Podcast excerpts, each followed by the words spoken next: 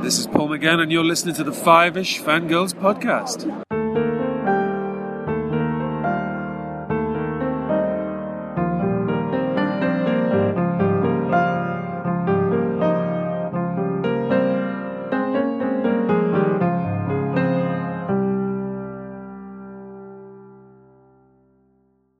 The tangents at Squee continue all the way to episode 320 of the Five Ish Fangirls podcast, and I shall quote Her Majesty the Queen. All too often, I fear, Prince Philip has had to listen to me speaking. Frequently, we have been discussed my intended speech beforehand, and as you will imagine, his views have been expressed in a forthright manner. He is someone who doesn't take easily to compliments, but he has quite simply been my strength and stay all these years. And I and his whole family and this and many other countries owe him a debt greater than he would ever claim or we shall ever know. Welcome everyone to this week's episode of the Five Girls podcast. So glad you could join us. Let's start off like we do Eric with the virtual table and see who's joined us this week. This is Brittany and Troy. This is Chrissy in Salt Lake City. This is Holly from Wisconsin. And this is Rachel in Indianapolis, Indiana. Hello everyone. Hello. Brittany is trying to escape the Matrix, uh, but Agent Smith is uh, fighting back. so, We, we thought we had it sorted, but nope. yeah. So bear bear with us, folks. We're just gonna blame it on wildlife because she's out in the middle of nowhere. It's okay. It's okay. It's we'll, all right. we'll figure it out. Yep. Anyway, Yes. so yeah, uh, we shall uh, keep calm and carry on. Mhm. Um, keep the stiff upper lip. Uh, so yeah, we're going to uh, forego uh, uh, most of our usual uh, trimmings. um, Banter. banter for this week's episode um, as uh, unfortunately as happened as has happened uh, several times since we started doing this show that uh, occasionally things happen people pass and we need to take the time to uh, acknowledge said person's passing beyond just our little news segment um, so um, so we're going to skip feedback and news. We'll get all to that. We'll we'll go back to all that next week. So if you set feedback and you're not hearing it, don't worry. You'll hear it next episode. Mhm. So We'll we'll just have some extra, but yeah. So Yeah. this week, uh, as uh, I'm sure many of you have heard, or if you haven't, um, is the passing of the Duke of Edinburgh, Prince Philip, the, the husband of Queen Elizabeth II, uh, at the age of 99, just Mhm. two months, I believe, shy of his 100th birthday. mhm. Mhm. Which I'm like, hey, I'm willing, I'm willing to give him the century. yeah, Mhm. Uh, Mhm. yeah, uh, Prin- Prince William in his uh, statement, uh, get you know, he said, you know, I, I, uh, mentioned his his grandfather's century of life, and I'm like, you know what, good enough for me. yeah, Mhm. yeah. Uh, I mean, just reading. There's going to be a lot in the show notes for this week. A lot Mhm. of links to various Yeah. articles from the BBC to the New York Times to you know the Hoboken Times, Mhm. uh, who have uh, you know written articles and obituaries and you know write ups and everything, and then there's videos and um, all, all sorts of things that we'll put in the show notes. So if you want to read up, you certainly can. Um, but just trying to write down even my own notes to try and keep straight, you know, his, you know, century of life and accomplishments. And it's like, how do you even be, you know, it's like, how do you even try to begin to explain what someone in his position accomplished right. Mhm. his 99 almost 100 years and i mean i've i've got four pages of notes and that's just barely scratching the surface um, yeah. I, I think I think part of this is you you cover as much as you of it as you can, and then you know you leave it to you leave it to others to cover the rest of it. Um, yeah because yeah, like you said, like I mean, ninety nine years, nearly a hundred, and you know that spans you know most of the 20th century and everything that Mhm. happened there. I mean, it, I mean, we could- we could refer to the to to the Crown, the the Netflix show, as you know, as it it covers most of the major things. But even then, it's still like, what a life. Mhm. Yeah. I, I don't there's know what. there's just still so much that Mhm. can only you know you can only fit so much into Right. a movie or it's you know a miniseries or you know whatever and Mhm. um yeah so uh, you know we'll we'll do our best Mhm. um you know obviously go seek out Mhm. people who are paid to do you know Mhm. documentaries and Yeah. extensive write-ups and, and stuff and do your own research but um i did uh you know we'll we'll try to cover at least some of the the highlights i Mhm. guess um and there there's bound to be you know in the years to come more documentary documentary type oh yeah coverage of just you know Mhm. yeah Yeah. Of his life and you know Queen Elizabeth and all of this other stuff as as is as happens with the you know royal the, the royal family and such Yeah.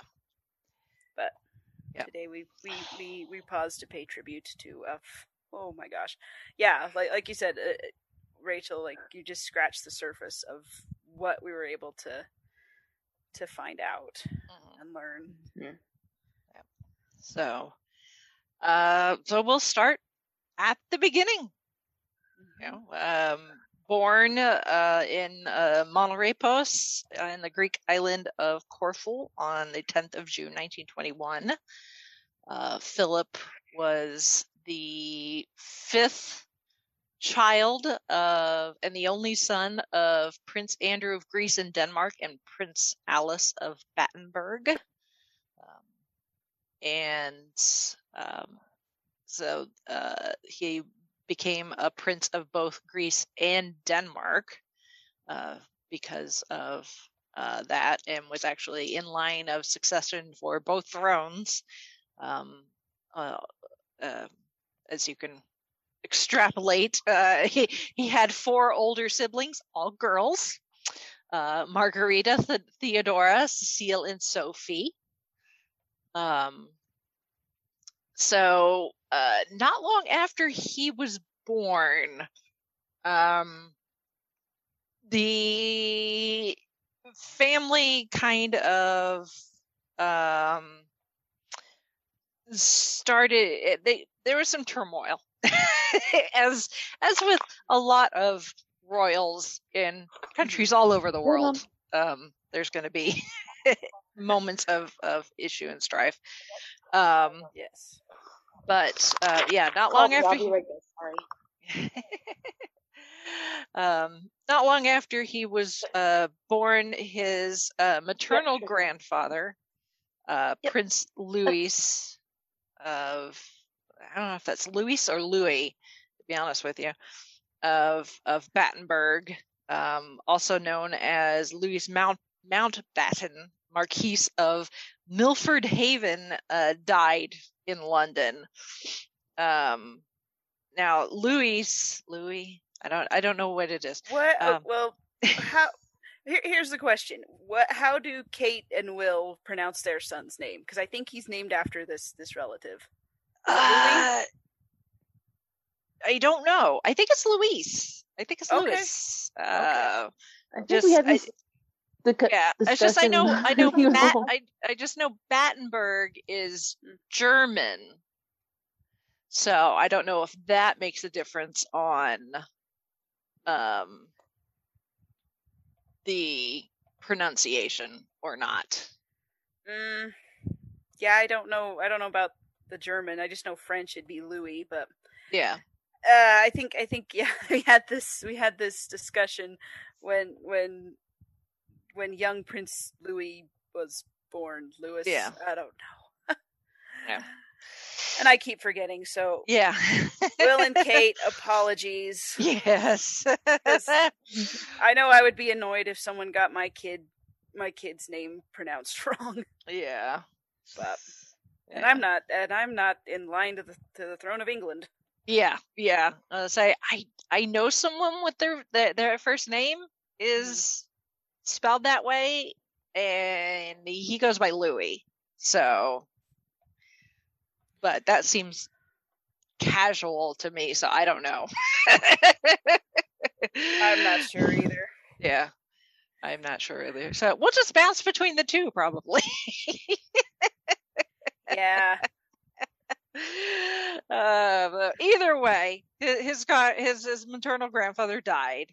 Um, that grandfather um, had been a um, naturalized British subject um, because he re- he renounced his German titles um, uh, after he joined the Royal Navy um, and adopted the surname Mountbatten, uh, which is an Angli- anglicized version of Battenberg.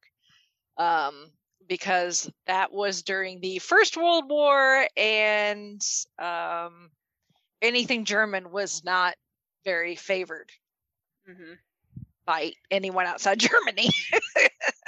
So, Yeah. First World War is just a ugh, giant soap opera of well, the causes of it, the the actual fighting of the war, that's a different story, but yeah, yeah, how they got there is just like really yeah. anyway, that's another story. Yeah. Um. So, um. So his his family go takes off to London for the the funeral and memorial service. Um. They come back to Greece, um, where um his father Prince Andrew had actually uh, stayed behind um, because he was the uh, commander of the Greek army or a, a division of the Greek army, and it just so happened that they were in the middle of a war with Turkey. um, so, um, unfortunately, that war didn't go very well for the Greeks. Um, and um, Philip's uncle, um, who was the high commander of the Greek forces, King Constantine First, um, was blamed for their the Greeks' defeat essentially. And um, when the the Turks came in and took over, they forced him to abdicate in September of 1922. Um, there was uh, Prince Andrew, Philip's father, was arrested, um, along with a bunch of other people. Um, they ended up uh, the commanding officer of the army, uh, a general, and five other senior politicians were also arrested. They were tried and executed. Um, so uh, they were really the the uh, royals were really concerned that Andrew and his wife and the children's lives were at risk. Um, so um, thankfully, uh, they none of them were harmed, and actually, um, the uh, a, a revolutionary court uh, banished the prince, Prince Andrew, and his family from Greece for life. Um, so they took off and settled in Paris uh, in late 1922. Uh, so their lives were spared, but they could never come back to Greece ever again. Um, so um, they they took off on uh, the British uh, naval vessel, the HMS Calypso, um, to evacuate. And apparently, Philip, because he was still an infant at this point, um, you know, who's like a year old, year and a half Mhm. old. Um, they had to make do, and they made him a cot from a fruit box.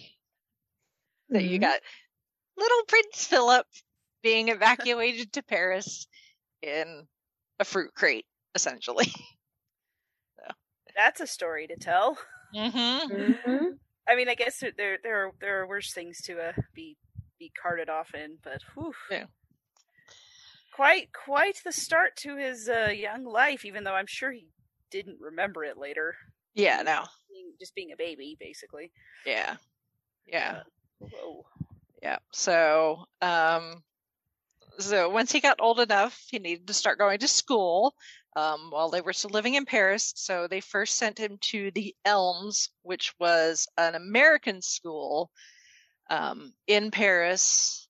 And uh, the gentleman that ran the school described Philip as a know-it-all smarty person, but always remarkably polite.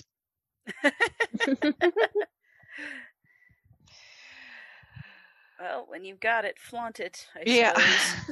Mhm.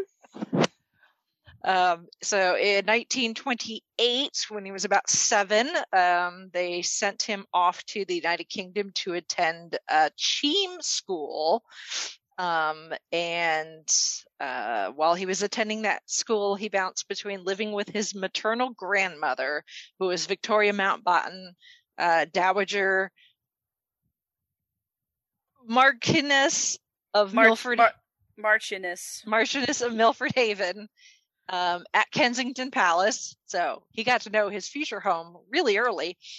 Um, and his uncle George Mountbatten, who was the second Marquis uh, or Marquis of Milford Haven um, in Berkshire. Um, so while he's off in the UK going to school, his four older sisters um, had grown up and were getting married. And it just so happened that um, all four of his sisters moved to Germany and each of them married a German prince. Okay. so, I guess the animosity with Germany didn't really make a big deal or make a big difference there. well, not as far as the sisters' marriages, no. No. Uh, as, as far as their, their choice and husband, yes. uh, it, it does come into play. though. oh, I Um, can imagine. Yeah. So, Mhm. yeah, so all of his sisters get married, all move to Germany uh, with their respective prince. Um, his mother was diagnosed with schizophrenia and uh, was institutionalized, and his dad took off to Monte Carlo, really never to be seen by little Philip again. Lovely. Yeah. Um, so in 1933, um, he moved on to uh, to uh, a school in Germany, actually, um, the Schul uh, Schloss Salem, um, because it happened to be owned by the family of one of his brother-in-laws. Uh, so he got a, a steep discount on the school fees. um, however, the that particular school had been founded by a gentleman named Kurt Hahn, who happened to be Jewish. And in Oh, 1933, and going into 34, that was turning out to be a bad thing to be in Germany. Oh boy.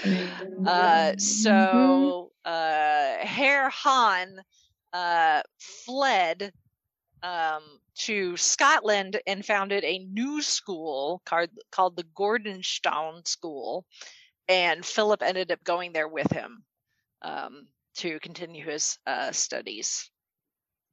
Um, in uh, 37, um, one of Philip's sisters, Cecile, and her husband, um, and their children and her mother-in-law were all killed in a plane crash. Um, which, uh, you know, uh, at that point, Philip was 16. Um, he did attend the funeral, Um, but apparently, that sister and her husband were members of the Nazi Party. So sad that Philip lost his sister. Not a loss for the Nazis. Yeah, that Yeah. yeah, I mean, looking back on it with with you know 2021 eyes, we look at it and like, oh no, the you know the Nazis, and yes, they were awful. I'm not gonna dispute that. At the time where this is 1937 in Germany, hmm and even and even, there were even some leaders abroad um, who were like, okay, yeah, this Hitler guy, he's actually doing a lot of good for for Mhm. Germany, and it just, I mean, that's kind of why. Little do they know. yeah, it's kind of like if you, you've heard that analogy of you know you have one thread and you keep winding it and winding it, like you can break one thread, but then you know slowly, or you know the the boiled frog principle. Um, You Mhm. know, you, you start out cold and just by degrees gets hotter and hotter and hotter until you know you're boiled to death. So Mhm. you know, we we hear like now we hear the the term Nazi and we rightly recoil. At the time, it was like they're actually doing a lot of good. it's like oh my. So yeah, so it, it's or at the very at the very this- least, people tried to remain neutral yes, yes. Right. because This- they had this is- business with German Germany. Yeah, this is a reminder: history is messy. Yes. Mhm. Mhm. Yep. Yeah. Uh, so, uh, so yeah. So uh, Philip uh, finished his schooling in Scotland, and um, in 1939, uh, he um, joined the uh, Royal Naval College in Dartmouth. Um, he uh, completed a term as a cadet and then um, went back to Greece. Actually, apparently that whole banned from Greece thing didn't stick. I Um, was gonna say, I'm like, I'm sure he probably visited Greece from time to yeah, time. actually, his his mother was living there. She was in Athens, um, at least in in mid 1939. So he actually went there to and lived with her for like a month, um, and actually repatriated to Greece. Um, but um, and he probably would have stuck there, stayed there longer with his mom. Um, but uh, you know, duty called, and uh, King George, or yeah, Greek King George II, who happened to be Philip's first cousin, um, told him that he needed to return to Britain um, to resume his training for the Royal Navy. So back to you know cadet life and military life. Philip went, um, but that actually ended up being uh, a good thing. Uh, as much as he probably wanted to uh, stay in Greece and hang out with his mom, um, it ended up being uh, serendipitous that uh, his his uh, you know the, the the Greek king was like, no, you need to go back and finish your military training um, because it just so happened that um, that uh, not long after he had returned to Britain and to Dartmouth, um, that the uh, King of England, King George uh, the Sixth, and uh, Queen Elizabeth came for a tour of the Royal Naval College, and they just so happened to be to have with them their two daughters, Elizabeth and Margaret. Um, during the visit, um, the Queen and uh, uh, Philip's uncle, Uncle Mountbatten, um, asked his uh, nephew to um, escort the, the princesses for part of their tour. Um, uh, what's funny is actually Elizabeth and Philip had met briefly like four years before when Elizabeth was about nine at a at a wedding. Um, but that wasn't really a, a significant meeting, unlike this time, Mhm. um, where uh, uh, she and uh, Philip really connected, and Elizabeth essentially fell he- head over heels for this guy. Um, so they be- began exchanging letters um, after that visit. So it's like, love letters. I mean, given given how long they they their marriage lasted, only and only and ended because he died. It's like seventy three years. That is amazing. hmm That is Mhm. That's just years married. yes, Yes. That's they not, had known each other, you know, for Mhm. almost a decade Yep. before they even got married. Um, so let's round it up and say probably 83. yeah, yes. thereabouts. So, So you know, shoot, that's. I mean, when I when I you know read, you know, I was reading the the obituaries and the tributes and things like that. I was, and then I saw the dates and everything. I was like, that is amazing for anybody. mhm. Mhm. But you Mhm. know, so you know, I I'm gonna you know, I, it's probably not too too far fetched to say you know that's a pretty pretty epic love story there. Mhm. Mhm. Yeah. Um. So, uh, so Philip uh, finished his his training for the Royal Navy, graduated from Dartmouth in 1940. Uh, World War II is still occurring at this point, um, so he ends up joining the British forces and serving. Um, it just happened that two of his brothers-in-law that were still, you know, obviously one had passed, but he had two other two of the three remaining brothers-in-law fought on the other side for Germany. Uh-oh. Um, so That could put a damper on family reunions. yeah, imagine Christmas was bit. kind of awkward, Just a little. Yeah. just a smidge. Um, so he was uh, appointed as a midshipman in January of 1940. Um, by uh, February of 1941, he had been com- he had moved up to uh, sub lieutenant. Uh, then he was promoted to lieutenant uh, the following July in 1942. Um, and then in October of 42, he became the first lieutenant of the HMS Wallace at the age of 21. Um, there's he bounced around from like ship to ship to ship to ship for uh during his his his times, especially during World War II. Um, so yeah, you can read up on uh, if you're someone who's like really into ships and names and histories of ships, you can go look that up. But I'm not gonna I'm not gonna be like and this ship and then this ship and then this ship. Uh, so, um, but um.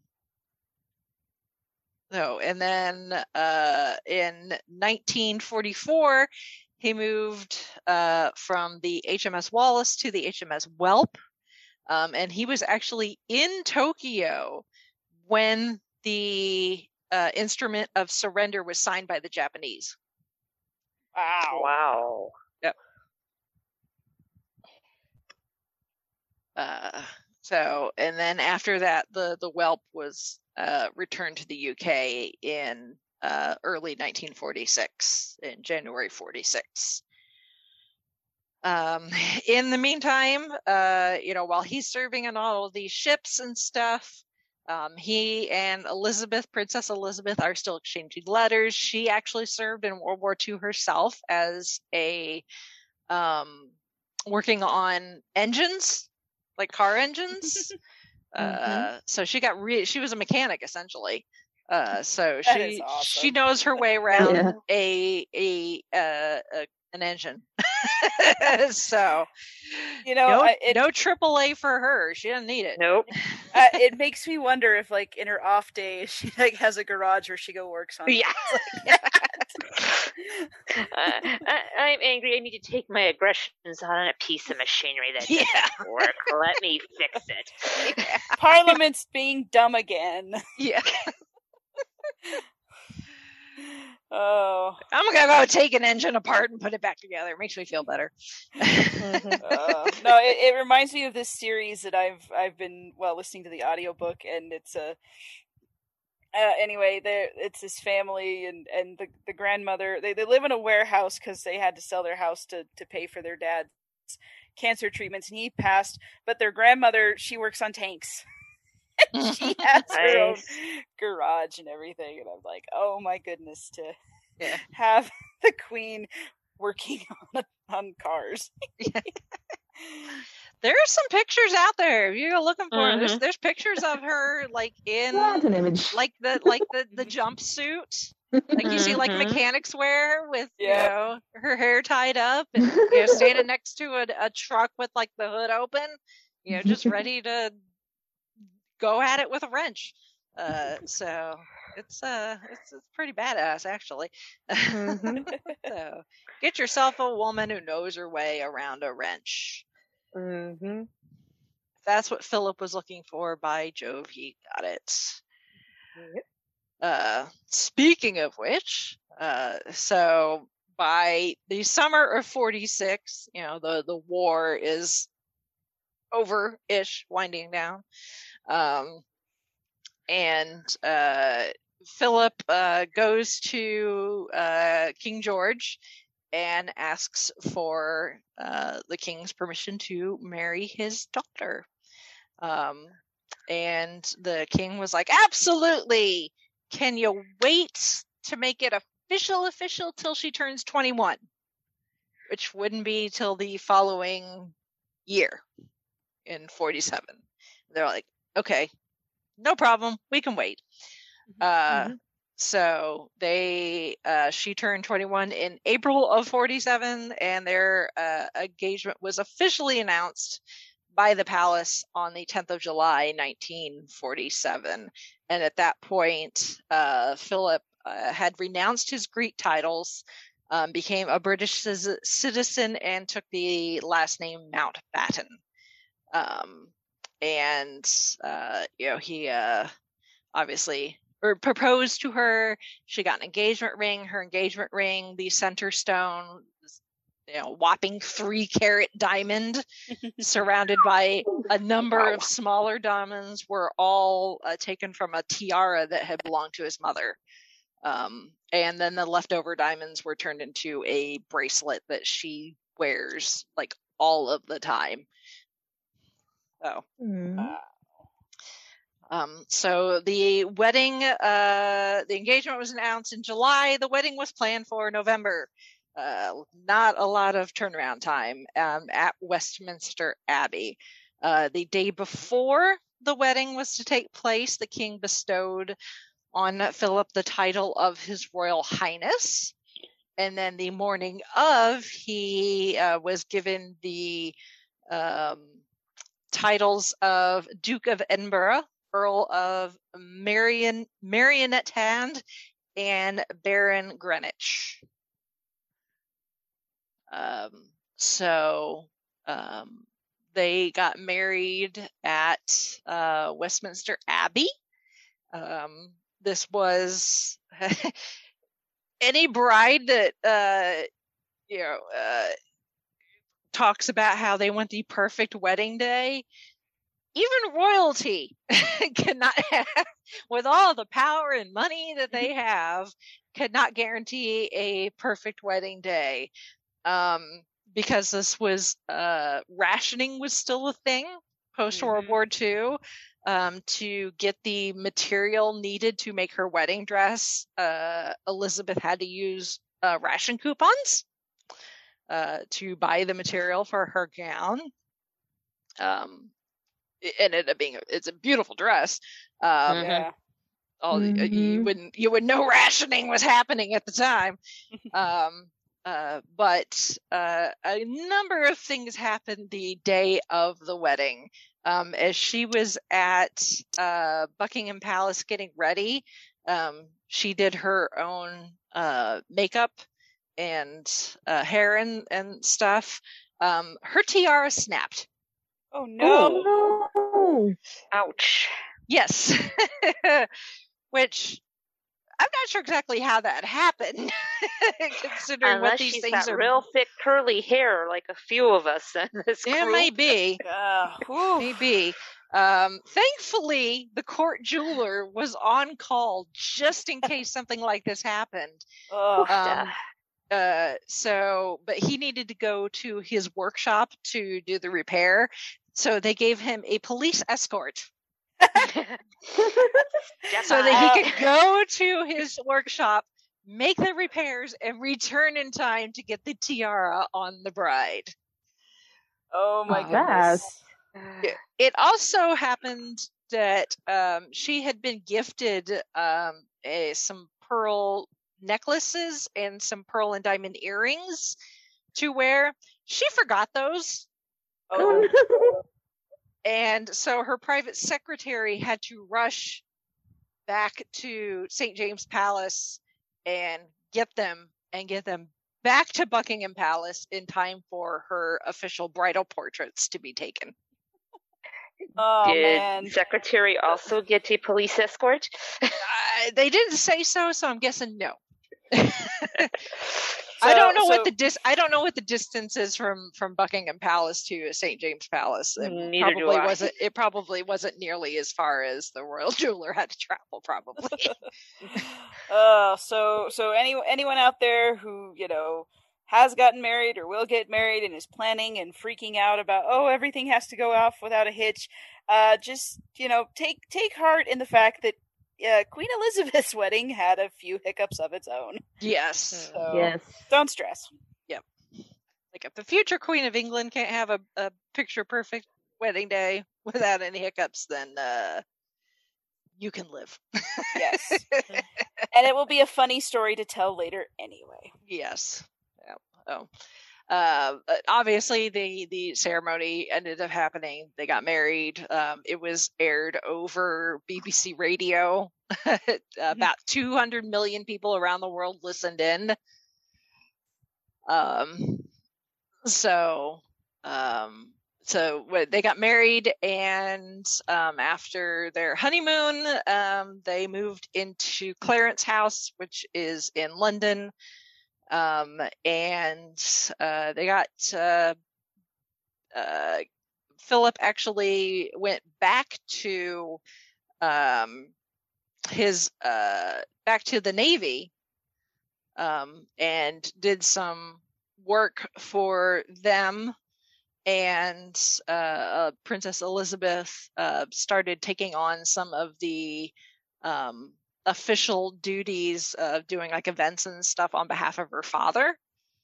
Um, and also in the process, they had two kids. Uh, Charles uh, was born in 1948, and then Princess Anne followed in 1950. Um, Philip continued his naval career until July of 1951. Um, but uh, even though he technically finished his career in 51, he uh, still received a promotion and received the rank of commander in 1952. Probably because he was the husband of the princess of Yes, would be I- my guess. yeah. like when when you're Makes when sense. you're married. Commander sounds much better. yes, when you're married to Title. into the royal family, you get stuff like that. Yes. Um, so at this point, uh, the early uh, 1950s, uh, the king's health is starting to deteriorate. So uh, both Philip and Elizabeth, um, uh, you know, uh, or the Duke and Duchess of Edinburgh, um, start undertaking more and more royal duties. They did a tour of Canada in 51 um, in in late 1951, and then in early 1952, they began a tour of other Commonwealth countries, um, and uh, they were in, and this was depicted in the Crown fairly accurately, at least as far as you know official memoirs and memories go. Um, they were in Kenya when word came the king had passed away on the 6th of February 1952, which essentially technically immediately made Elizabeth queen. Um, so, um, uh, so they had to leave uh, Africa and immediately return to the UK um, to prepare for her coronation. Mhm. So, uh, so she was uh, officially crowned queen on the second of June, 1953. Um, and this started the first kind of tussle between this monarchy and the establishment that had just kind of gone along with tradition up until this point i think is the best way to put it. Um because when uh the a monarch comes into you know being you know taking taking the throne um their royal house has to be given a name. And that's kind of like the the the lineage the Mhm. the the legacy Yeah, it, it's like sticks. like like you know most people they have a, a, a surname, a, a last name, a family name. Mhm. Royals they have their house. That's your- yes instead of a Yeah. last name. That, yeah. that's what. and that and that's how they tend to be referred to like you know if we talk Mhm. about like the Tudors, yes, uh, Mhm. you know things like that you know, yeah. So talk about so that you'll you'll hear Finish. yeah Henry Tudor. That's his name. Tudor is Yeah. his, basically his last name. yeah But anyway. Yeah. So Um, so, uh, Philip's uncle, Lord, you know, Lord Mountbatten, uh, suggested House of Mountbatten. Uh, Philip suggested House of Edinburgh, because that would be a, a, a- a good compromise, because that's both of their kind of titles um, as as Duke and Duchess. Um, and uh, but uh, Queen Mary, uh, Elizabeth's grandmother, and the Prime Minister at the time, Winston Churchill, um, both went to uh, you know Elizabeth and was like, uh, "No, that name, you know, the house name is House of Windsor. It should stay House of Windsor." And she sided with her grandmother and the Prime Minister, which uh, Philip obviously he you know he he didn't much have you know any he didn't have a dog in this fight you know what she Mhm. said goes right. um Mhm. that didn't mean he couldn't complain and apparently he privately said i am nothing but a bloody amoeba i'm the only man in the country not allowed to give his name to his own children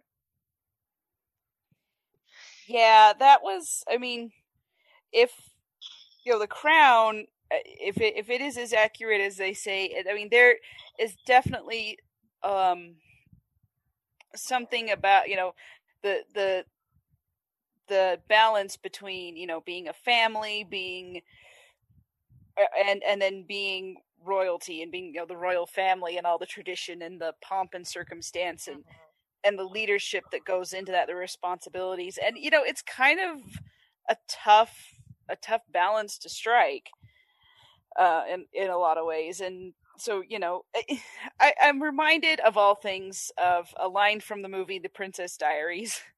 Um you know and julie andrews as as the queen says to to anne hathaway's character you know you think of you know everyone thinks a princess is supposed to be pretty wear wear beautiful gowns and marry the prince live happily ever after but it's more than that it is a real job. And so it's like you know how are you gonna approach that or how how is it gonna go and so you know every time you know the, the royal family comes up i just i always think of that line for some reason just because Mhm. you know they they have they have what they you know they have all these things that they do as, as for for the country and some do it better than others but you know your life is under a microscope and Mhm. nothing other than who you were born to pretty much so i don't know it's, i'm not being all like oh woe is them but at the same time it's kind of like you know that's got to be rough in in some bit. way yeah Yeah. i mean Yep.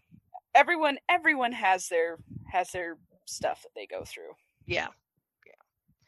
Yeah. yeah. Uh, well, and they were able to kind of make a compromise um, later, um, after Elizabeth's grandmother had passed and Winston Churchill had was no longer prime minister, um, Elizabeth was able to kind of do things more her way Mhm. and um, actually issued a order um, in in 1960 uh, that uh, stating that Mountbatten Windsor would be the surname that any of her and Philip's uh, male line descendants who did not receive the honorific as Royal Highness or Prince or Princess, although the princess part didn't apply then, but now Mhm. um, now that the line of succession it does not matter the gender um, it, it would be prince or princess um, uh, so and it just so happened that uh, when she did that uh, she did that uh, about a week and a half before she gave birth to prince andrew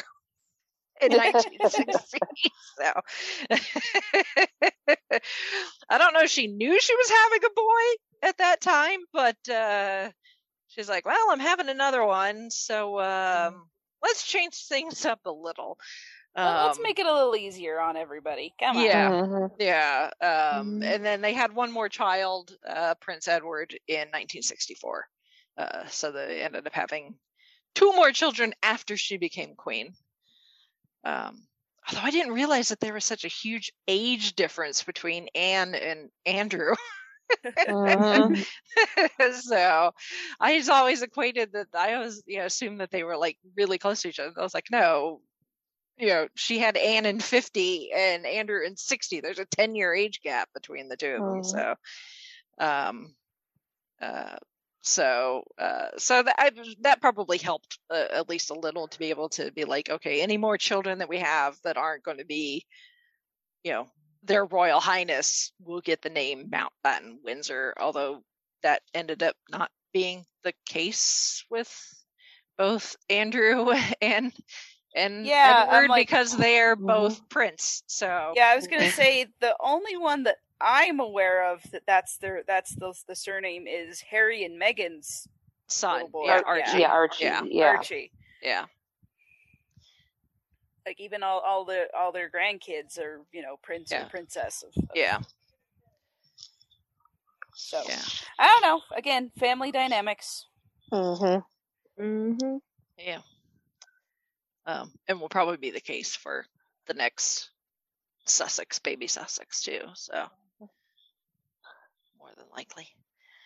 Um, so, um, but even before that, even even even with the the royal, you know, house name, um, eh, right after Elizabeth became queen, um, she made sure to acknowledge that Philip was going to be uh, an integral part of her reign, um, and uh, actually announced that um, that the Duke was to have place, preeminence, and precedence next to her on all occasions and in all meetings except where otherwise provided by Act of Parliament.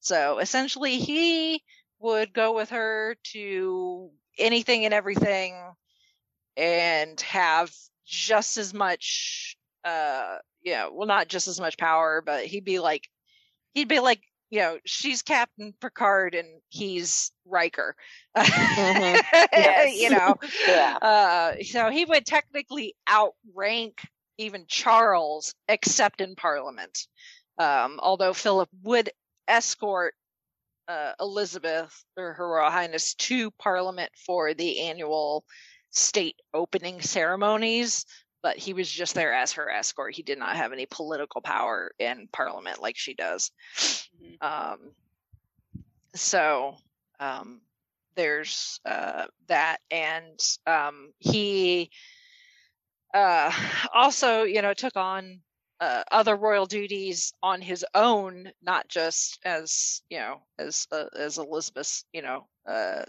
you know, number one. Um, in 1956, he actually with Kurt Hahn, so he kept in touch with his his former uh, uh, school teacher, I guess. Um, they founded the Duke of Edinburgh's Award, um, that is given to uh, youth to give them a sense of responsibility to themselves and their communities. So, kind of a, a civil service award, but for youth. Um, and um, he's actually, I think I read somewhere. I don't know if I can't, I can't find it now, but apparently they that award has been given out to like millions of of, Wow. of, of youth in the in the time that it's Yeah. uh at various apparently I guess there's like levels or something to it but yeah it's uh but it's given out to to youth for who um you know are exceptional in volunteering and um you know doing things in their communities and stuff um and it's actually expanded beyond the UK to uh, the Commonwealth too, so Australia, Canada, um, places like that, India. Um, uh, so between all of those, uh, it, it's given it's been given out to a large large number of of of youth, um, and then um, from from 1956 1957 he did kind of a world tour aboard the HMY Britannia. Um, and it included him going to Melbourne, Australia to open the uh, summer, summer Olympics in 56 and uh, visiting the Antarctic, which, made, which gave him the honor of being the first royal to cross the Antarctic Circle. He was quite the adventurer. yes. He was. I mean, there was that, that episode on The Crown where they make a big deal about him flying a helicopter. Or flying, Mhm. yeah, like learning to fly. And it was just kind of like, okay, I had no idea he was, you know, into that kind of stuff, but it's not like I. Oh yeah, yeah. That, that's why he enjoyed being in the in the navy, in the you know doing his military service so much. Um, you know, he I think he even said in an interview, you know, if if he hadn't you know had to you know not necessarily give up his his military career, but you know step aside to focus Mhm. on his royal duties, that he probably would have made a life out of it and probably died in the line of duty uh you know defending his country probably Yeah. um so uh, but it, it made him a very very uh worldly um person you know it made him very uh, aware of you know other uh you know other cultures and other you know people of of other countries and food uh which we I'll, I'll expand upon that here in a little bit. Um so um so yeah so he you know things like the his award and stuff you know were were things that he started uh you know fairly early on after elizabeth became queen. Um but uh his his biggest thing eh, and the one that you know i want to make sure we touch on is and this is something that i think probably a good number of people don't realize that this is kind of the bread and butter of the royals is their charity work. Um you know the the queen does have some political power. Mm-hmm. you know any any laws passed by parliament have to go by her um and she has to give her her okay i don't know what happens if she said no Yeah. uh so she does have some political power Mhm. um but yeah i think when people think of the royalties they think of them like you know doing ribbon cuttings at like train stations or something and yeah they do do some of that um but they do a lot of work yeah. not like- necessarily public for Mhm. lots of different organizations Mhm.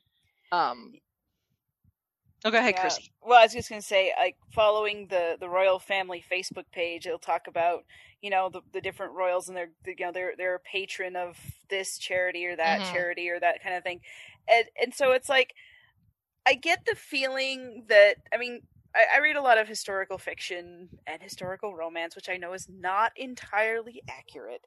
Um, but the whole idea of, you know, you're you you you have the the the idea is you have this title, you have this sort of power, so to speak, or this this you're, you're very visible. So there is a, a big push to to do good works, to to do charity, and to bring awareness and, and to things. And you know, this has been going on for a, se- a couple centuries or more. Mhm. And so, you know, seeing what they do, you know, it- you know, and, and we've we've seen articles of you know with William and Kate going to talk about you know mental health and, and meeting with people and, and and like in the last year um, i just saw a, um, a, a bit about i think it was the princess royal princess anne going and talking to to medical um, personnel you know with the, with the virus and, and stuff like that. So it's i mean yeah we, like, you know in america we're kind of thinking well you know we're not part of this you know why should we care?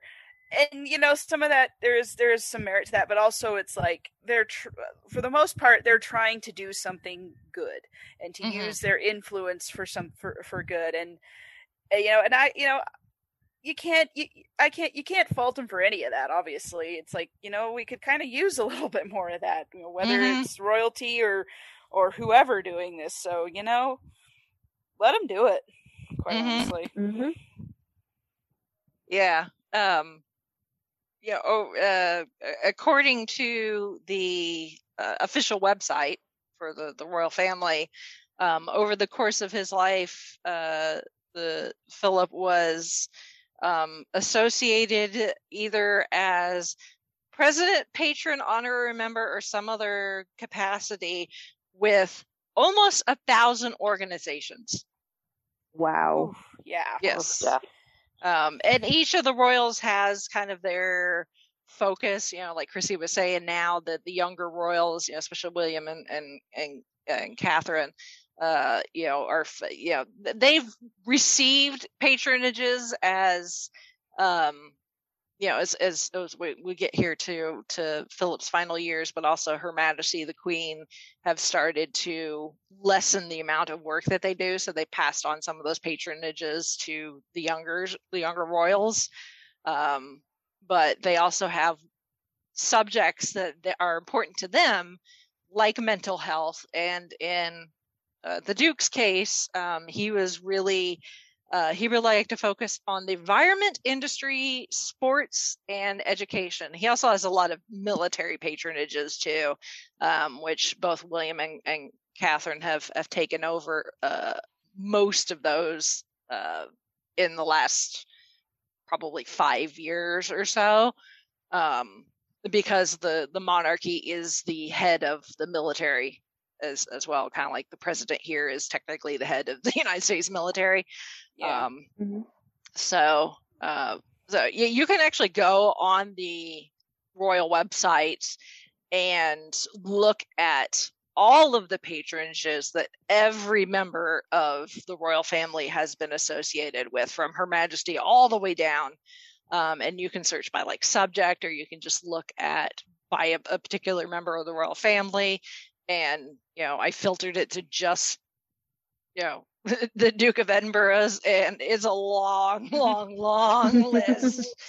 Uh, you know, everything from you know the the the UK Lawn and Tennis Association, which is essentially the organization that does Wimbledon, um, which I think Kate is now actually the patron of, um, and to whatever you know take your pick. Uh, he's been, Mhm. he's he's been involved with uh just a sheer number. He was president of BAFTA uh for 6 years between 1959 and 1965 um and actually they just had the BAFTAs and they they made sure to acknowledge him. Um you know one it's a British institution. It's the the British essentially Mhm. equivalent of the Oscars but he had was a former president of the organization um, Mhm. So they made sure to acknowledge him at the most recent ceremony. Um, he was a patron of the British Heart Foundation for over 50 years, um, which, considering the number of times that he had been hospitalized for cardiac issues. I imagine that that was something that you know no pun intended was close to his heart. Uh, so sorry about that. Um, but one I, that um, i did not realize until i saw it it was shared on instagram um, but he helped actually found he helped start and was president of the world wildlife fund. Oh wow.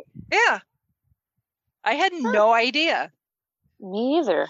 Yeah. Hmm.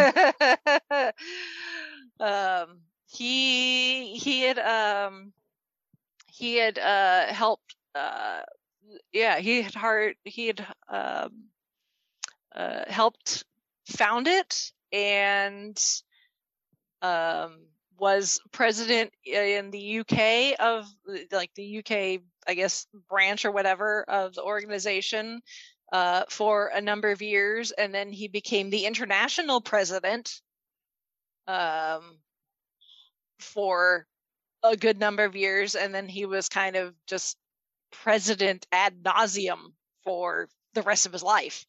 Uh, so yeah, I had I had no idea. It just so happens that uh, little side tangent.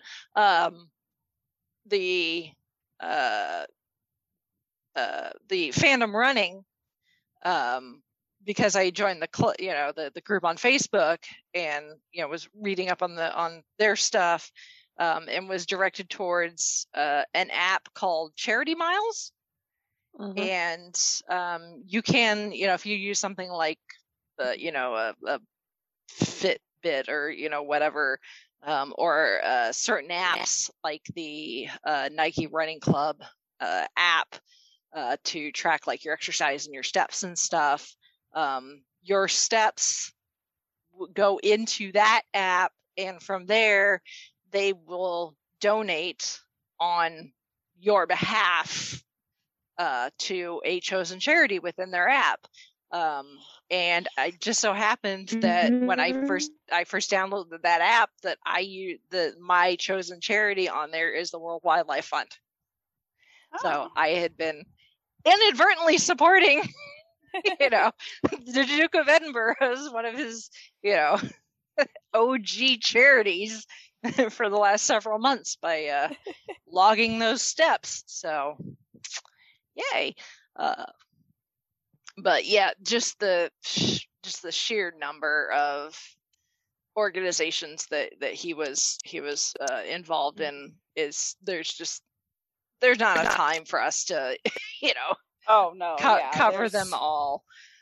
Um, uh, you know, and that then that's uh, it's just it's just it's it's seeing things like that, and you know now with especially with with social media, obviously things have you know had to be less you know active because of the the pandemic and stuff but Mhm. um even with the pandemic that the royals have really tried to still be as active with their charities and patronages as much as they can whether it's you know doing zoom calls with you know local food shell mm-hmm. you know you know food pantries that are helping give out food to people you know that are uh, you know have lost their jobs because of the pandemic or you know, even the queen there's been a picture mm-hmm. you know images of the queen using zoom Yep. to talk to people from different organizations and stuff. So it's like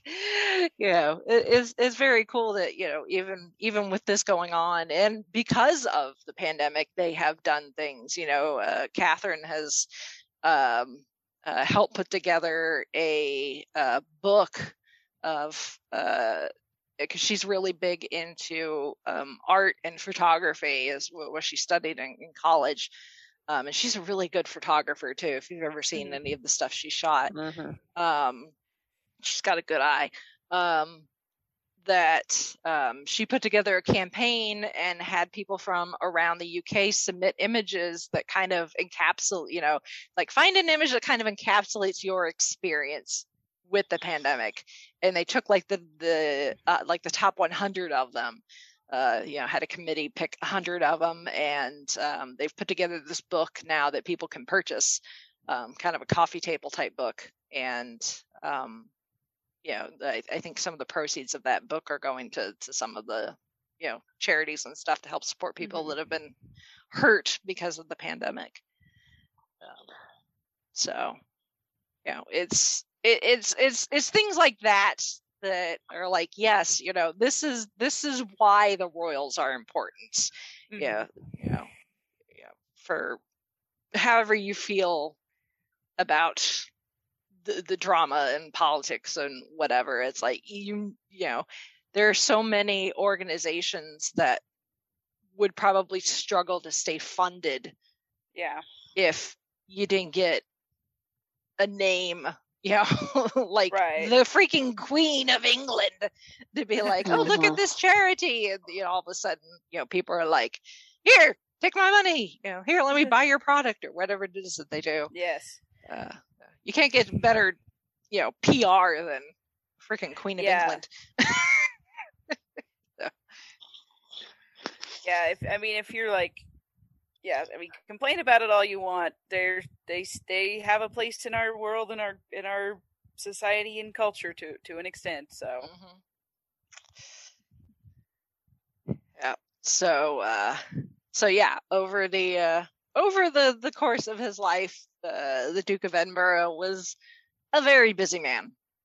Uh between his his charity and patronage work and uh you know his duties as both husband, the father of, you know, the future king of England and you know consort essentially to the queen you know essentially the person who is the queen's biggest supporter uh, you know the person she can turn to no matter what mhm. so um and in um 2000 february of 2013 um he became the oldest ever male british royal and the third longest uh, uh, and then in April 2019 he became the third longest lived member of the British royal family. Um, which even before that even all the way back in 2000 uh, when he was a spry 79 years old um, he gave an interview he actually remarked then that he could not quote imagine anything worse and had no desire whatsoever to become a cent- centenary saying quote bits of me are falling off already Oh. uh, well, Uh-huh. he got his wish. it only took 20 more years Yeah. Uh-huh. uh, so even then at 79 he's like ah i'm old. I'm just i'm done. Uh,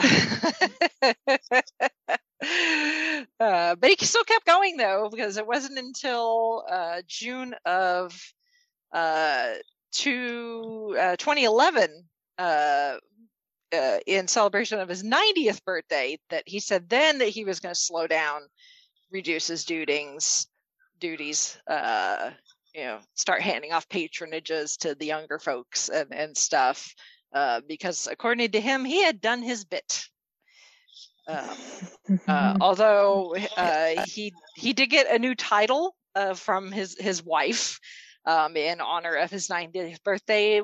She gave him the title Lord High Admiral. well, Nice. that that's quite the birthday present. Mm-hmm. right? Um, so he officially retired from royal duties on the 2nd of August 2017 um, with his final solo public engagement at the age of 96, where he had a meeting with some Royal Marines. Um, he uh, since then had continued to do um, like familial type events, you know, like uh, M- Meghan and, and Harry's wedding, um, the Eugenie and Jack. yeah, Eugenie and, and Jack's wedding, and uh, you know other things like that. You know, uh, fam- you know, family get-togethers for like the holidays and, and and things like that. You know, sitting down with for uh, portraits for like he and the, the queen's 70th wedding anniversary and and things like that he would he would still come out and and do things for. Um, but other than that he he was pretty much done doing official engagements um, and um, ac- again according to i believe the royal website um, I don't know who bothered to. eh, Well, I it's the Royals. I keep track of everything.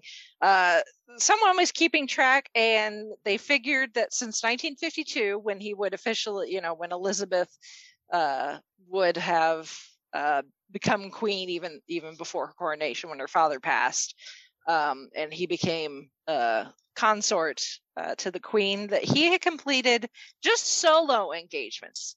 This doesn't count anything he may have done, you know, with his wife or his kids or his grandkids or something like that. Just solo engagement.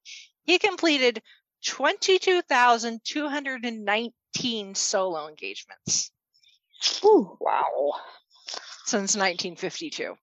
and that is definitely there's definitely more because he did a bunch with other people. Oh yeah. Yeah. Mm-hmm. Mhm. Yeah. I'm sure we I'm sure if you count uh, you know engagements done with other people, you're probably getting into six figures probably. Easily. would be Mhm. my guess. Um, so yeah, he kept pretty busy, even Yeah. even um, as uh, seemingly every so often um, his he would have something happen with his health.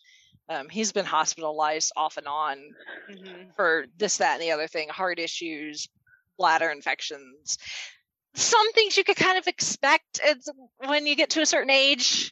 Uh, you know, he had a he had a it was planned, but he had a, a total hip replacement uh, six weeks before Meghan and Harry got married.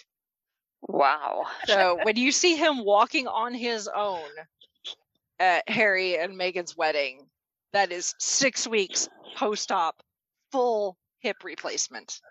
The man was a badass. like, Mhm. honestly. I was I was struggling, you know, three months after having my gallbladder taken out, and that was not, you know, having an entire joint replaced. As I understand it, it's like I mean, the family life is was really important. Is really important to the royal family. So you know, getting to getting to a grandchild's wedding. Oh yeah, that. I mean, it, it's one of those things that I could see that I could see both both Prince Philip and the Queen being like, "No, you're going." Uh, you know, he's like, "No, I'm going. We're gonna do this, and I don't care. Mhm. You have to Mhm. wheel me in. I'm going. I'm gonna be at that wedding." Yeah. Mhm. But but to have him, you know, walking on his own after having Yeah. his hip replaced so soon, whew! Hats Yeah. off to you, man. Well, you, you, uh, for people that you know have lived long lives, uh, Mm. you know, to, you, you see interviews with people that have lived into their 90s and sometimes triple digits, and they, you know, they ask them, you know, what's your secret to long life? And a lot of them will say keeping busy. You know, Yeah. act, not acting your age helps quite a bit. Hmm um it it you know keeping yourself mentally young helps keep you feel physically young. Um and he did do that. I mean he played polo um for the longest time. Um he like chrissy mentioned he he was an avid uh, pilot. Um he uh, started flying lessons in 1952 and uh, by the time he turned 70, he, he had accrued over 5,000 pilot hours. Um, and funnily enough, um, there in uh, 2014, there was a report that an old newsreel film had been discovered of uh, when Philip was doing a flying tour of South America in the 1960s. Um, and apparently, in this film, um, he he's piloting, you know, the, the aircraft, and his co-pilot was Captain Peter Middleton, Catherine's grandfather. Oh wow! Talk about a small Wow. world. Yeah. Yeah. Um, he was an avid painter. Um, he apparently was a huge foodie. I promise I get I get back around to this. He, I was, he, uh, uh, like, uh, I'll, again, I'll put this in the show notes. Um, this video is from like a year ago, but it's an interview with a former royal chef. And um, while he's he's speaking, he's he's demonstrating how to make actually one of the, uh, Prince Philip's favorite meals. Um, but and I think again, this comes from his time in the military, traveling around the world to all these places, you know, serving on all these different ships. Um, he just became very um, adventurous when it came to food and apparently loved barbecue and Nice. grilling. Mhm. If he could, he would grill out every day of the week, apparently. And and not just like your your stereotypical like steak and you know hamburgers and hot dogs. Like he would grill anything and everything he could get his hands on. Um, and just really loved using different like exotic spices and rubs and you know Wow. s- you know oils and and you know different flavors and stuff um eh, ki- I was joking with Chauncey. I said there were, you know, apparently, um, the the the Prince Philip and the, the Queen's food relationship is kind of similar to Chauncey and I, um, where the wife's palate dictates what the family eats. Um, and so you know, if the Queen doesn't like something, nobody gets that in their Mhm. meal. Apparently, she doesn't like garlic. Uh, yeah. Vampire confirmed. I don't know. Uh, no, weren't they all supposed to be werewolves? Werewolves, Yeah, According to. Doctor Who. yeah. I love garlic, so Yeah, same here. um, Same. had, I had garlic earlier, actually. Uh, uh, although I could see, you know, not eating garlic, you know, if you're going to be meeting like a head of state or something. Right, But yeah. apparently she Yes. just doesn't like garlic. Uh, but apparently if she would go, if she would go away for something and Philip did not go with her, it was very exciting for him because then he could have whatever he wanted for dinner. He could he could have the stuff that was on the verboten list. Yes. He's like, he's like, okay, Grandma's not here. We're gonna, we're gonna grill. Mhm. Extra break out the hot sauce and the all the spicy things because Oh Granny ain't home.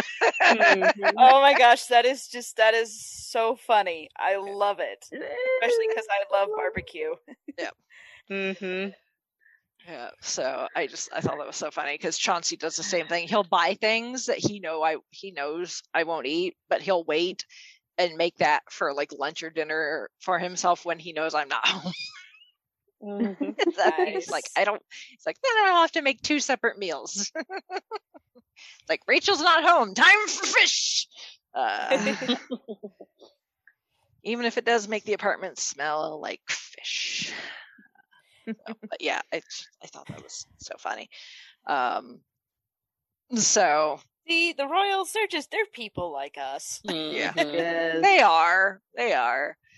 Um, so that being said, um, obviously we are now to present day, and uh, the uh, the Duke is uh, no longer with us. Um, and um, but this is this is aside from the stuff that they're going to have to adjust because of the pandemic. Um, this has been planned since like the 60s or something like that. Uh, not long after Elizabeth became queen, essentially, uh, plans were made for both what would happen when Philip passed and when she would pass, and uh, possibly when, well, in our lifetime, whenever Charles passes. Um, Yeah, there. I mean, there, there's always contingencies because they just, they just have these, they just have these things ready to go. Yeah. at a- at a- at the yeah drop of a and, and yeah and it's it's you know it's the kind of things like um you know what type of service would they want where do they want to be buried um that that sort of thing. So, um, like I said, other than the COVID nineteen adjustments, essentially what's going to happen um, uh, later this week, as we're recording this, is what Philip has wanted and has been on paper for quite a long time. Um, so officially, Operation Forth Bridge is now in effect. Um, with, with the for the Queen, it's Operation London Bridge. Uh, so, um, the uh, as um, as planned, um, you know, he passed on Friday. Um, it was not released to the public until um, a press release was issued by the palace and um, people like the prime minister um, and the head of like the House of Lords. Uh, you know, the real high ups in the uh, government had been notified. They had to be notified first, um, and then the all the flags were lowered at half mast, um, and they will remain there um, until 8 a.m. on the day following the Duke's funeral. So um, they uh, are officially um, in a uh, the royal family essentially is in a period of uh, officially eight days of mourning. Um, although I do not believe that Saturday when the funeral takes place that that is going to be a national holiday unlike when the queen passes i believe that will be a national holiday. So like the entire country essentially will shut down uh, for for her funeral but i do not believe they're going to do that for for the, the duke. Um so um all union flags national flags um and other flags on governmental buildings um, like flags of the armed forces, um, are are supposed to be um, suggested to be replaced by a Union flag and at half mast. Um, however, the Royal Standard, um, which is the flag above Windsor Castle, will be continue to be flown at full mast because that represents the presence of a living monarch.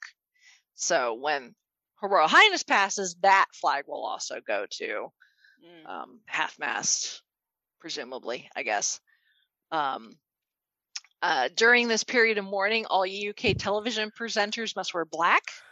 Members of Parliament, uh, men who wear ties must wear black ties, and everyone will wear black armbands on their left on their left arm um, when they're in the House of Commons. And no laws will be passed uh, during this period. Um, hopefully, there won't be any need to pass any laws during the Mhm. eight day period. Uh, We are in a pandemic. Uh, so I guess if it is a matter of national emergency, they could make an exception. Again, I do not know how it works if the queen can't or is on, you know, doesn't want to, you know, check yes on a law. So I, I assume there's probably some plan in place for that. I would hazard to guess. Um, the fact that we are in a, a pandemic is kind of unprecedented. Yeah, we're making this up as we go along. A little bit, Everybody. is. a little bit. Mhm. Um, uh, so, but yeah, no, no laws are supposed to be passed during during the the mourning period. Um, the the BBC suspended um, all non children's programming um, on on Friday, um, so that they could uh, uh, show other things, you know, special reports, Mhm. Uh, all sorts of things. Um, and um, that uh, evening, um, the tenor bell at Westminster Abbey rang and was tolled once a minute, every minute for 99 minutes to reflect the Duke's lifespan. Wow. Yep. Um, so um, as far as the funeral, and this is this you can be right read this. There's a, a page for it on the on the royal website. Plus, it's been also posted by all the major news sources as well. Um, how the funeral is going to take place.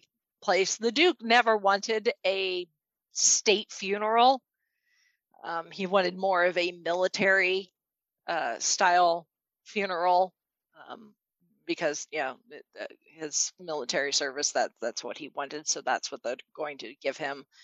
Um so um he he indicated that he did he wanted minimal fuss.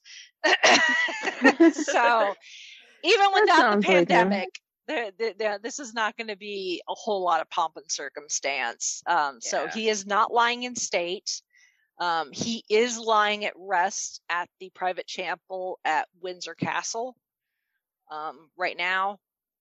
Um, uh, and um, he uh, his his coffin is draped with um, his personal standard um, and uh, so, uh, flowers. Uh, uh, his naval cap, sword,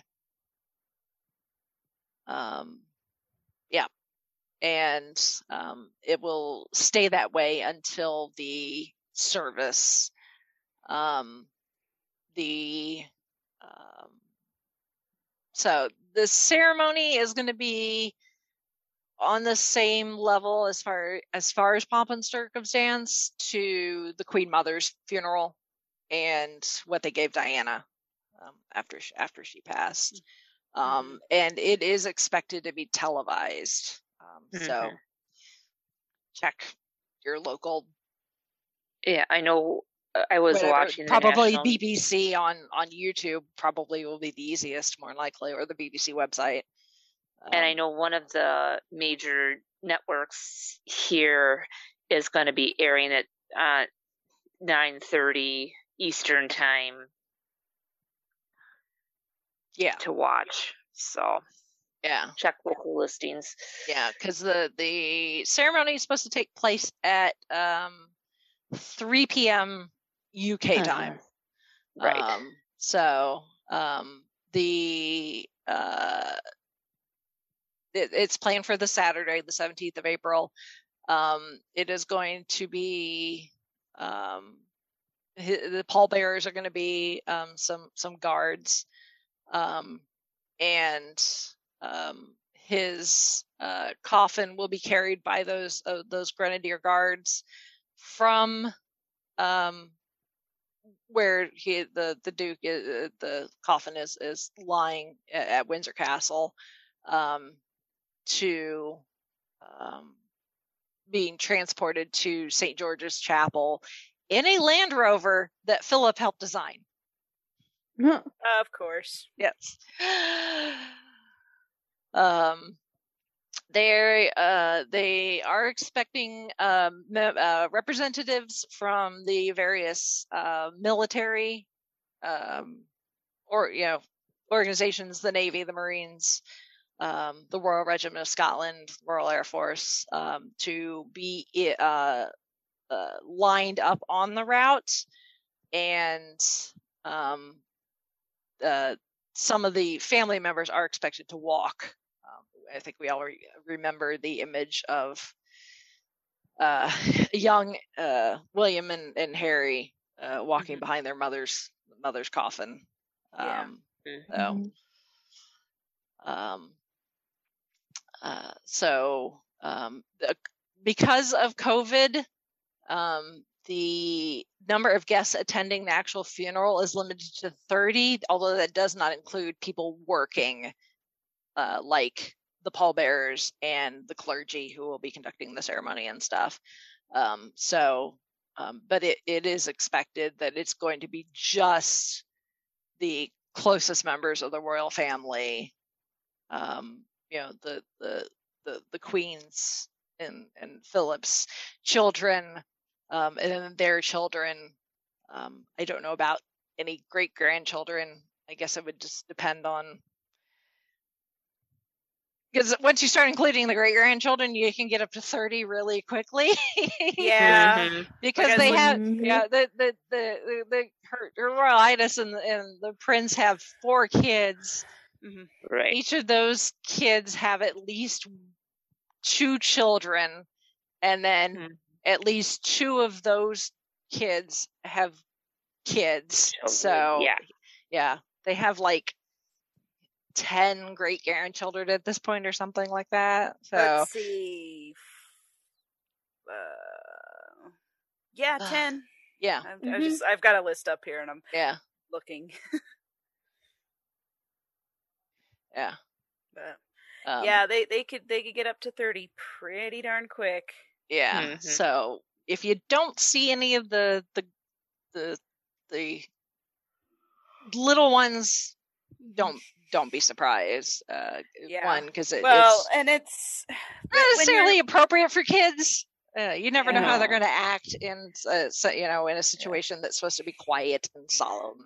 yeah. Mhm. Well, Mhm. and I mean, I I I just had my grandparents' funerals just in the last six months Mhm. here, and you know, my my kids. I mean, we brought coloring books for Alex, and Lottie was just a baby, so it's Yeah. like eh, you. They, they're they're little kids. They don't they they they're not. They don't really know what's going on, but Yeah.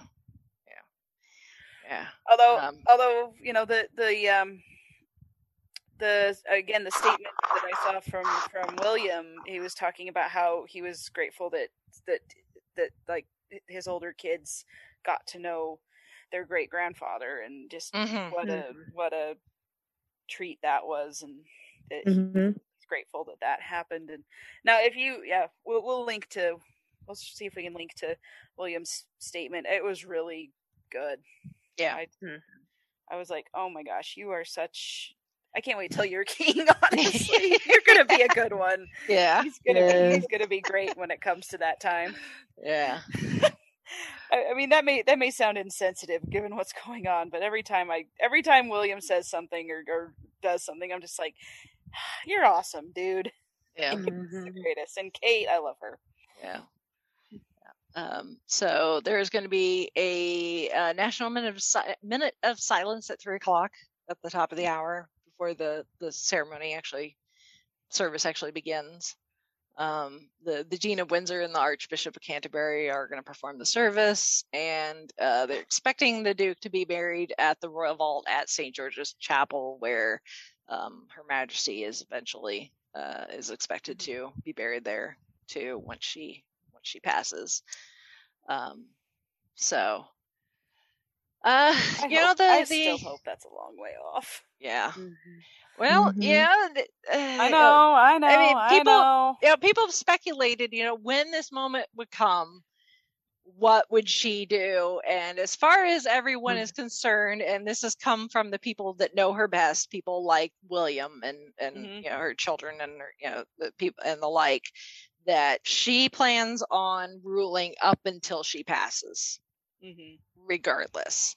That Um, doesn't surprise me. Yeah, Nope. and you know, yes, she has you know pulled back on some work and has passed along some of those patronages to Mhm. Charles and Camilla and and the like. Um, Mm-hmm. and uh, but she is still uh, planning on on working. Um, you know, obviously health and pandemic permitting. Um, right. So, um, whether we'll see how soon we'll actually see her return to public, um, again, pub, you know, pandemic aside, after the eight days of mourning has passed, I'm sure they're going to leave that up to her. I don't think she's going to be like, okay, eight days are over, back to work. You know, if she needs Mhm. more time. I don't think anybody's going to begrudge her if she wants more time No. um, Yeah.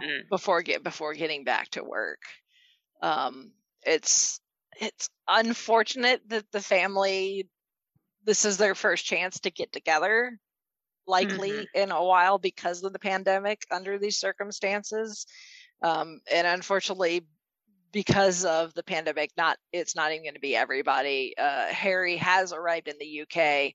Um, he is currently self quarantining um, so that he can get through the quarantine period in time for Saturday. Unfortunately, Meghan is extremely pregnant with baby number two, and uh, Mhm. she was ad- advised it's not medically advisable for her to do the 12 hour flight yeah. to the UK. even Mhm. without the pandemic, as pregnant as she is, it, you know, she doesn't mean Yeah. need to be getting on a plane. Um, Yeah. and and all and the like and all that. So um, she is staying behind with Archie, uh, presumably.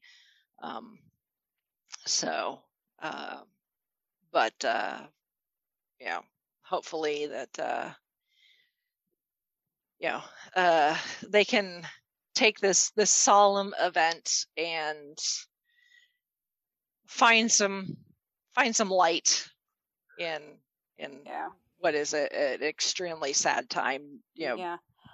Not just for the family but the entire country but definitely the Yeah. family i mean it's always hard when you lose a, a family member but when you Mhm. have someone who was such a pillar to an entire country a Mhm. number of countries, you know, a, you know, co- a commonwealth of millions and millions and millions of citizens. Um, you know, it's it's it's a loss. Yeah, it really is a loss. It is. At the same time, I mean, 99 years old. I mean, Mhm. Mhm. so many of us are like, you know, if I live to be a hundred, and you know, do even a fraction of what of what he did, it's like, you know, it it, it is sad, and it's like, I mean, I was sad when my grandparents passed away, and they were in their 80s, and at the same time, you're kind of like, you know, I'm I'm glad that they're that, that I had them for as long as I did, and I'm glad Mhm. that, that I got to know them and, and all these things. So it's bittersweet as well, and you know, it- Mhm. I mean, especially if- if they have health problems, which it kind of seemed like um, Prince Philip had his share of that as well. So, you know, it's it's sad, but it's also a celebration of his life and and looking back on the things that he did and the legacy that he lives or that, that he left behind, and you know the the the you know the example he, he he left for his family and also for the entire world. So, yeah, it is sad. I am not going to diminish that at all. I also feel like it's a time to celebrate to an extent. Mhm. Yes, you I'll can you can you can light- more mourn the life life lost, but celebrate the life lived. Yes, Mhm. of a life very well and fully lived. Mhm. Very much so. So, Um, and if yeah, they've they've been discouraging people from leaving things like flowers and balloons and stuff outside the the, the various residencies, um, they um, although people have have still been uh, doing Well, doing yeah. doing so um but if you if you are inclined to make some sort of token you know in in honor and respect or you know in memory of you know whatever um you know whether you know one of his patronages is something that maybe personally affected you in in your in your life or something um or just uh, as a, a show of respect um you know look at those list of patronages and see if you can give a financial contribution mhm. um, and uh, help continue the the duke's work Yes. Yeah, and there's also a, a, a an online condolence book that you can leave um, your your wishes to the family. mhm, Um, it's uh, it's on the, the the royal family website. mhm. Shouldn't be hard to find. yeah long as you can get to it i tried to get to it the other day and it just sat and, lo- and just ran and spun Yeah, like, i was like i imagine a lot of people are trying to get to this website right now i will come back later Yeah. Yeah, Mhm. just just keep checking back. I finally got through and, and left a little note and just you know, Yeah. Because those, I mean, I'm sure there's like hundreds and hundreds of people, millions of people leaving notes. It just, I don't know. I always felt nice, you know, when when someone just said something about when when my grandparents passed away. So I just Mhm. was like, you know, Yeah, absolutely. I mean, any you know, Mhm. any anyone who's who's lost a loved one, you know, likes or sure Mhm. appreciates the acknowledgement, even from people Yeah. that they don't know. That you know, Mhm. like you know, I. It's just one of those things as human beings that just connects us is is yes. love and loss. And you know I, I, that is something you know for all our differences and for all the whatever going on we still that's one thing we just we all understand Yep. Yep. So, Um, and like I said, of course, we will uh, try to. I will, you know, as as many links as as as possible in in Yeah. the show notes uh, for for this week's episode. So Yeah, and definitely we've we've missed uh, we missed talking about so much. So yeah, check out those those other tributes. Check out you know the, there's video interviews or you know videos of you know things that they've done in the past, speeches and and whatnot. Just uh, Mhm. you know whatever you're inclined to check out, do so.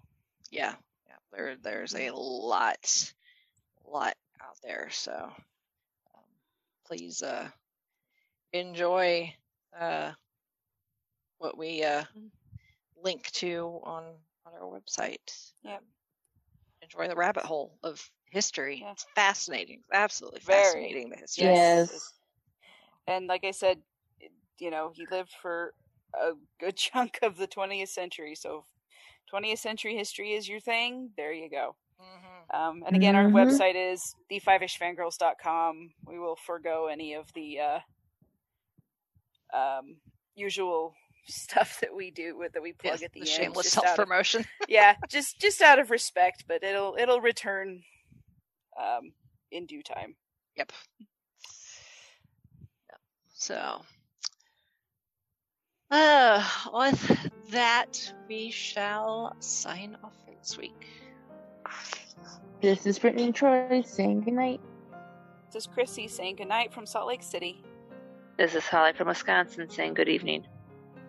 And this is Rachel in Indianapolis, Indiana, and I will leave uh, you all with um, part of uh, Harry's uh, statement that he uh, made uh, in uh, remembrance of his of his grandfather. He has been a rock for Her Majesty, the Queen, with unparalleled devotion. By her side for 73 years of marriage, and while I could go on, I know that right now he would say to all of us, beer in hand, Oh, do get on with it. Oh.